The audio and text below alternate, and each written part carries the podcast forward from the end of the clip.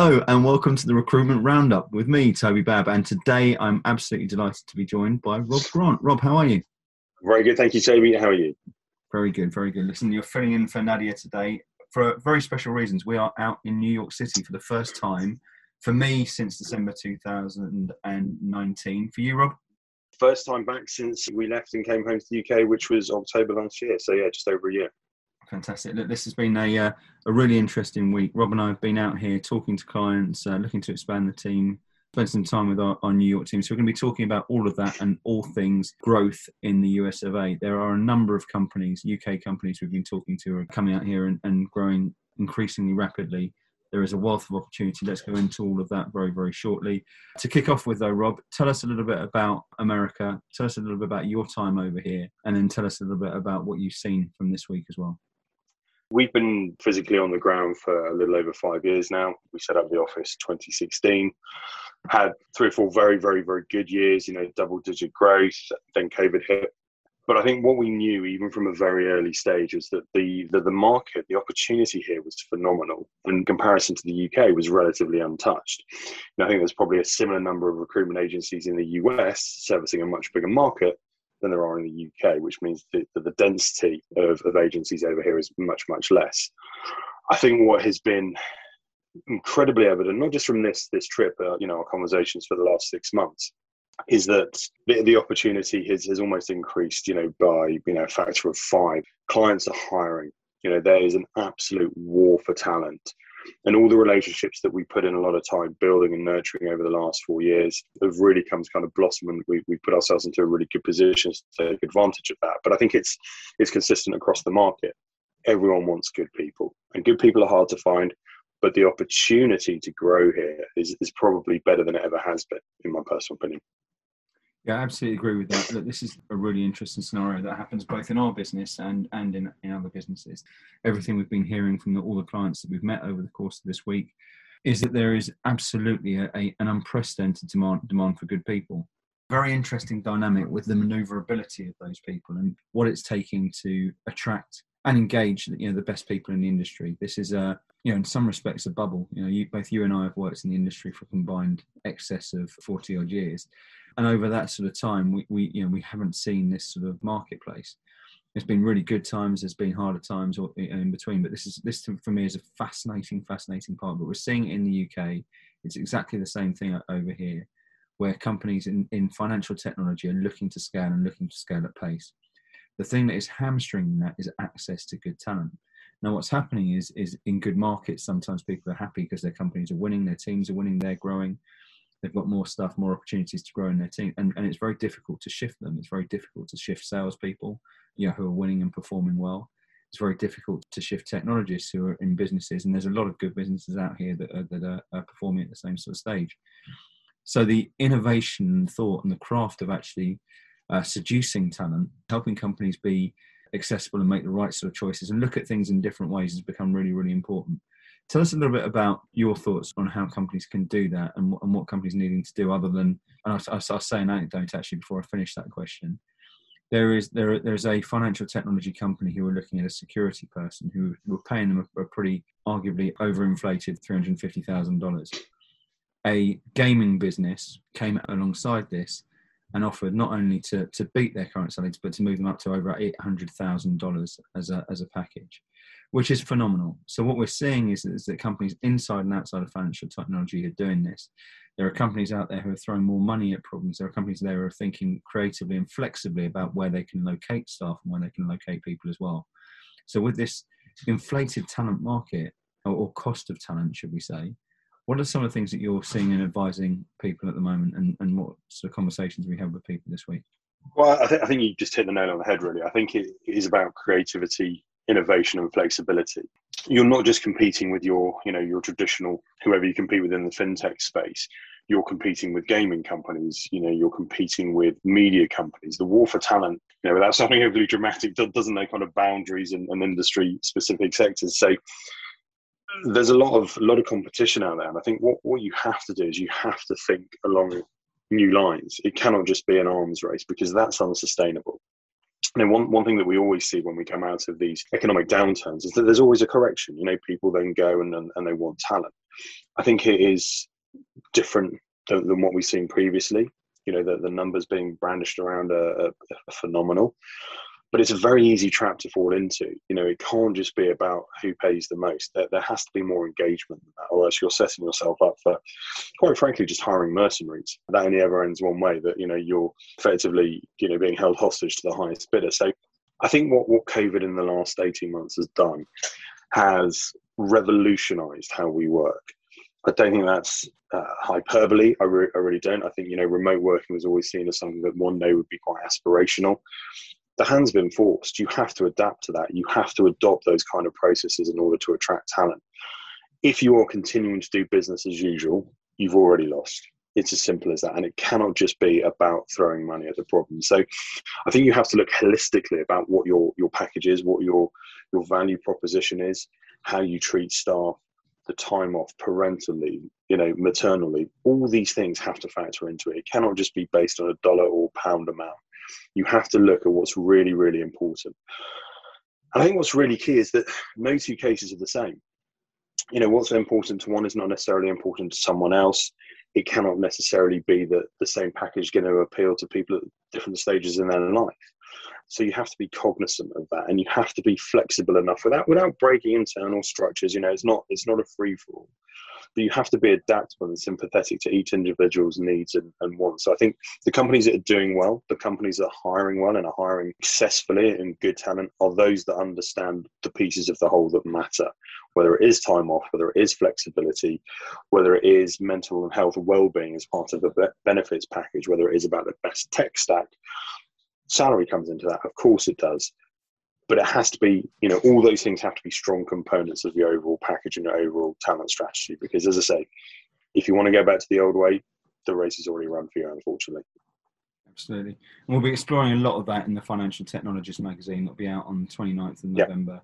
There's a lot of lessons from that. The judges uh, have uh, pretty much unanimously now passed back their verdicts. We know the winners.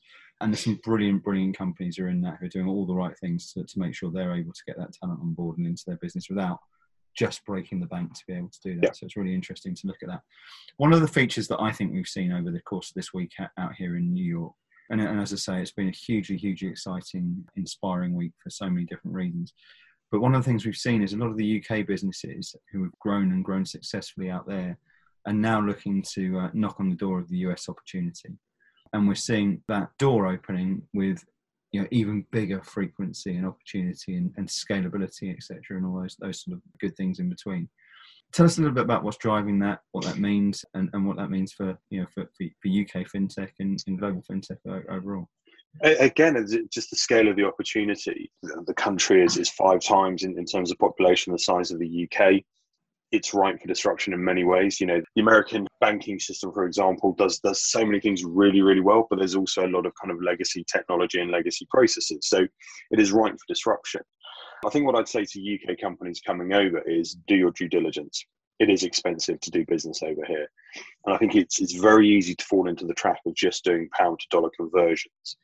It doesn't work like that. You know, you're you're gonna be kind of beholden to the vagaries of, of you know the foreign exchange markets the currency the exchange rate all these things factor into it. So if you're just looking at well this is what one pound gets me in the uk to what it gets me in america you fall into a bit of a trap. So you have to understand what the market is saying what the market dictates and you have to be realistic. Is now the best time? Can you afford to do that? Are you prepared to invest in that my, my honest answer is you should be because if you get it right the scale of opportunity is is unlike anything you've probably seen in the uk but you have to come here with a clear plan. You have to come here with a clear budget and understand by, by talking to us and lawyers and everything like that what the market's saying. You know we, we have clients that, that don't want to pay what an average salesperson is getting over here. But that that's that's the way of the world. Just because you want it to be different doesn't make it so. And it is expensive but the rewards on top of that can be absolutely you know ginormous. So it's a risk worth taking but it has to be a calculated risk. When people have done that well what have you seen as the sort of common traits behind that? They've backed it prepared to back it for the long haul. They don't need to you know it's not viewed as you know a, a quick buck. It's not about that. The infrastructure has to be in place. And I think, you know, that, that kind of sponsorship from the UK side or wherever your, your home base is by talking to your clients, by saying, if we do this, is there a demand for this? You know, other companies have done it through incubation by operating the US market from the UK, which is you know absolutely how we started it.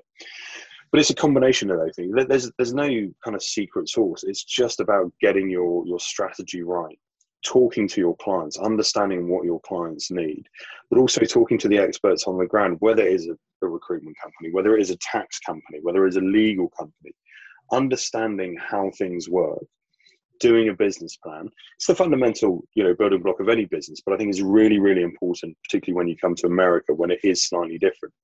There are idiosyncrasies, there are legalities that you need to be aware of. But if you do that, and you can support it from the UK, and you can leverage those relationships from the UK or Europe or wherever you're coming from, you'll be successful. You know, it, it, it's inevitable because the market is here. The market is huge, and the opportunity, particularly right now, is huge. But you need to know what you're getting into. And the companies that do that and go in with both eyes completely open are the ones that tend to be successful definitely.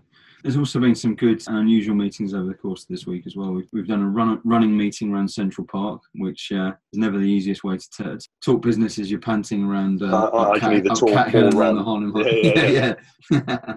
done walking meetings around Times Square and, and catching up with clients like that. It's, it's been really, really good fun actually to look at it and do things in a, in a different way. But universally, it is that tangible air of, uh, of opportunity that is coursing yeah. through you know the streets of New York City at the moment, and that's yep. that's amazing. That to me is very very exciting. Which brings us on to to our plans and our strategy. A lot of our, our, discussions this week have been about you know taking this business, learning everything we've picked up over the last five years, and making sure we grow to be able to support the customers who are you know putting their faith in us and that we've built relationships with over that time as well. Let's discuss that a little bit and look at how we've approached this week and, and some mm. of the mm. plans that we have for the US. Talk us through that, Rob. Well, again, you know, we are to a degree a mirror of our clients. The, the opportunity exists for us because the opportunity exists for our clients. I think what we have a bit of foresight about is that there are jobs everywhere. You know, every client is, is hiring, but we can't overpromise and underdeliver. Mm. And what's really important to us is that we have the team in place that understands what the client's looking for that can deliver to that as well. So I think from our side of the point of view, it's it's really trying to be, and we've spoken about this for years, that trusted advisor to the client. You know, I, I mentioned just a little bit earlier about the the salary.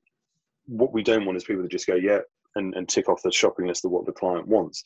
We're not trying to drive up prices, but we do need to be able to advise the client and, and to a degree educate about what the market is saying. So we we personally need people in in place that can do that, can have mature, intelligent conversations with client that can that can talk about what the market's dictating, that we can talk about the availability and indeed the scarcity of talent. Um, so for us, that, that's a really important part. We have relationships in place. We can leverage those relationships, but we have to deliver. If we can't deliver, then then we're no use to to our clients, and then that relationship sounds pretty pretty quickly. So let's talk about people coming into in, into the business. As we know, we've, we've, got a number of different opportunities. We're into, you know, we, we intend to invest heavily into the, the US business over the course of 2022. What's that mean for people coming into it? Look, if they're, you know, we, we know people are listening to us all over the world. We know people are listening to it for different reasons from different sectors. Tell us a little bit about to someone listening this as to as to why it's such an exciting journey to come on at the moment, and what's in it for them. Uh, you know, jumping on that US ship right now. One of the phrases that we've probably used repeatedly, to, to, put it kindly, over the last six months is that this is a generational opportunity. You and I, particularly, you know, we we've been in recruitment a long time. We've seen bubbles, we've seen the bubble burst, we've seen upswings, we've seen downswings, everything. I don't think I've seen a market like this genuinely in in 20 years. So, in and of itself, to be part of that generational opportunity is is huge. It's absolutely huge, and I think particularly in America, where, as we've discussed, it is there are a number of companies doing very, very well over here. Don't don't get me wrong. It's not completely greenfield, but it is remarkably unsaturated when you compare it to the UK market. So that in and of itself is fantastic. Salaries over here are higher. The fact that it is this generational opportunity that we, we keep mentioning all coalesces to make it a once in a lifetime opportunity to do some really, really big figures and really help your clients out you know, I don't shy away from talking about big figures because if you're doing big numbers, you're placing with your clients and your clients are happy. So I think anyone looking to get involved, you know, would be foolish not to consider this as an opportunity because America is going to continue to be huge, but now is the, the now is the right time. And I think working for a company like ours, who's established over here, gives someone both the infrastructure and the support and the client base to really make a name for themselves. Absolutely agree. Absolutely agree. So there's loads happening out, out here in the US. It's been busy back in the uh, in the UK as well. There's lots and lots of different things going on. Lots of different, I guess, in, initiatives that we're launching. Uh, next mm. week we'll see the the uh, or the week after, sorry, Monday the week after, we'll see the launch of the uh, uh, the financial technologists. As I say, there is a, a brilliant listing of the top one percent uh, work, workplaces in the financial technology sector, which we're very very excited to release. We have the official release date of Nadia's book, FinTech Women Walk the Talk. That is now available to pre-order on Amazon, which we're super excited about to, to do that. Nadia's been working so hard to do that. We also have a very, very special mention. I know I don't know if she's to be too busy to listen to this. I know she's a big fan of the show, but massive congratulations to Harriet Lamplugh Smith, who has just given birth to a beautiful baby daughter. And from everyone at Harrington Starr, North Star, and beyond, we're so delighted for you and Johnny, and uh, welcome to the family. So, very, very excited to announce that news. Uh, new hiring is happening. We'll be announcing that. We've uh, continued to expand the uh, the Belfast office. There will doubtless be new announcements on headcount over here in the US as well. More brilliant people coming into the UK team who continue to do some uh, amazing stuff. There is a wonderful set of opportunities with a brilliant business that Catherine O'Ben's working on and uh, has retained them for uh, a, a, fairly significant launch across their sales team over the course of the next couple of months. So if you are in uh, that world uh, and you're looking to uh, to enhance your career in, in uh, financial technology sales, please do reach out to Catherine. She's got some brilliant partnership opportunities available with Solidatus at the moment. And if you look at the uh, Catherine's LinkedIn page, you'll be able to find a little bit more out about, about that too. Rob, anything missing that I've, uh, I've overlooked in terms of what's happening with Harrington Starr and, and what we're doing at the moment? No, don't think so. It's been it's been a great week meeting the team over here. I think we we probably both come away even more excited than than we thought we would do. But it's uh, a genuinely exciting road ahead of us. And you know, for anyone looking to take the the journey with us, please get in contact with myself or Toby. And indeed, if you are looking to uh, grow your teams or indeed grow your career by looking for good opportunities, we are absolutely stacked with some of the most exciting people and some of the most exciting opportunities in the marketplace at the moment. So get in touch with us and we can talk about how we can take your career, your team, your network, your brand uh, even further. Really excited to talk about that with uh, with anyone and everyone. Stay tuned to FinTech Focus TV. We've got some outstanding outstanding episodes of that coming up very soon.